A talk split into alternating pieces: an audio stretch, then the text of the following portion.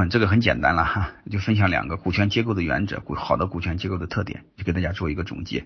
第一个，嗯，不管怎么着吧，大家注意几个问题就好了。第一，你别分的太多，因为你这样的话你会失去控制权，对吧？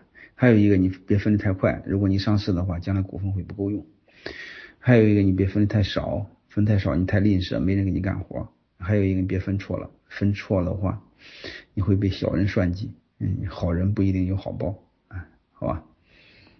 我们看合伙规则分三部分：进入规则、干活规则和退出规则。这个进入规则，呃，和这个刚才其实讲过了啊。我们重点讲，嗯，干活规则和退出规则。其实重点讲退出规则啊。这就是干活规则，干活规则一定是大事股东会说了算，决策的事董事会说了算，或者是你股东少找一个人做执行董事。干活的人日常经营的事总经理说了算，但这时候你可以董事兼总经理，千万别屁大的事所有的事儿都股东会开会，这样的话都说了算，等于都说了不算啊！所以大家一定要按规则事规则做事，千万别别别所有的事都到股东会上，谁当总经理，谁对经营结果负责，你就让谁说了算啊！决策的事大家开董事会说了算，再大的事股东会说了算。啊，一定要有分权分好，你别屁大的事都开会，嗯，累死啊！在合伙规则的时候，给大家呃分享两段文字，你们看看吧，好吧？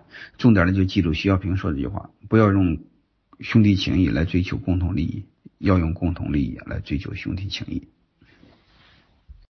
重点就是散伙啊！怎么散伙呢？就是大家只需要记住两个关键词，你一般不会犯致命的错误。第一和时间捆绑，第二和业绩捆绑。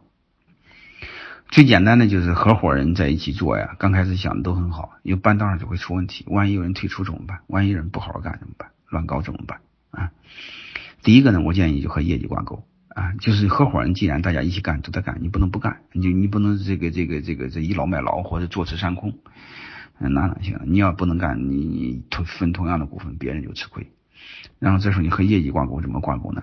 就是任何人必须好好干。啊，如果低于低于八十分不分红，低于六十分开除，啊，开除就退股，这是非常简单，好吧？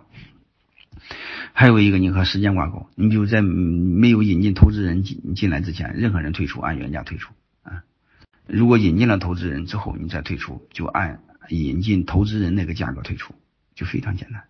啊，所以就就你们就是约定好，就或者这两个你同时约定，你就不会犯错误，好吧？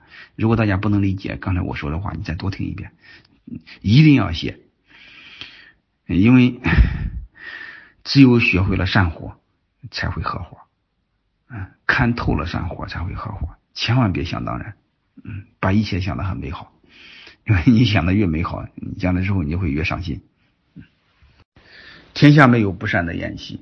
啊，好一定记住好和好善，但是好和好善的前提是先有好善才会好好才会好合啊。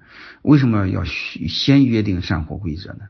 我我给大家讲一个人的人性的心理，就当人之间一旦产生矛盾的时候，他就想到他要退出的时候，他会想他的利益有多少。如果你说不清楚的话，他会往最坏处想；如果你事先说的很清楚，你们还还可能保留兄弟情谊。如果说不清楚的话，大家都往最大的、最好的地方要，嗯，最这时候将会非常可怕，这时候人性的恶劣应该都会出来。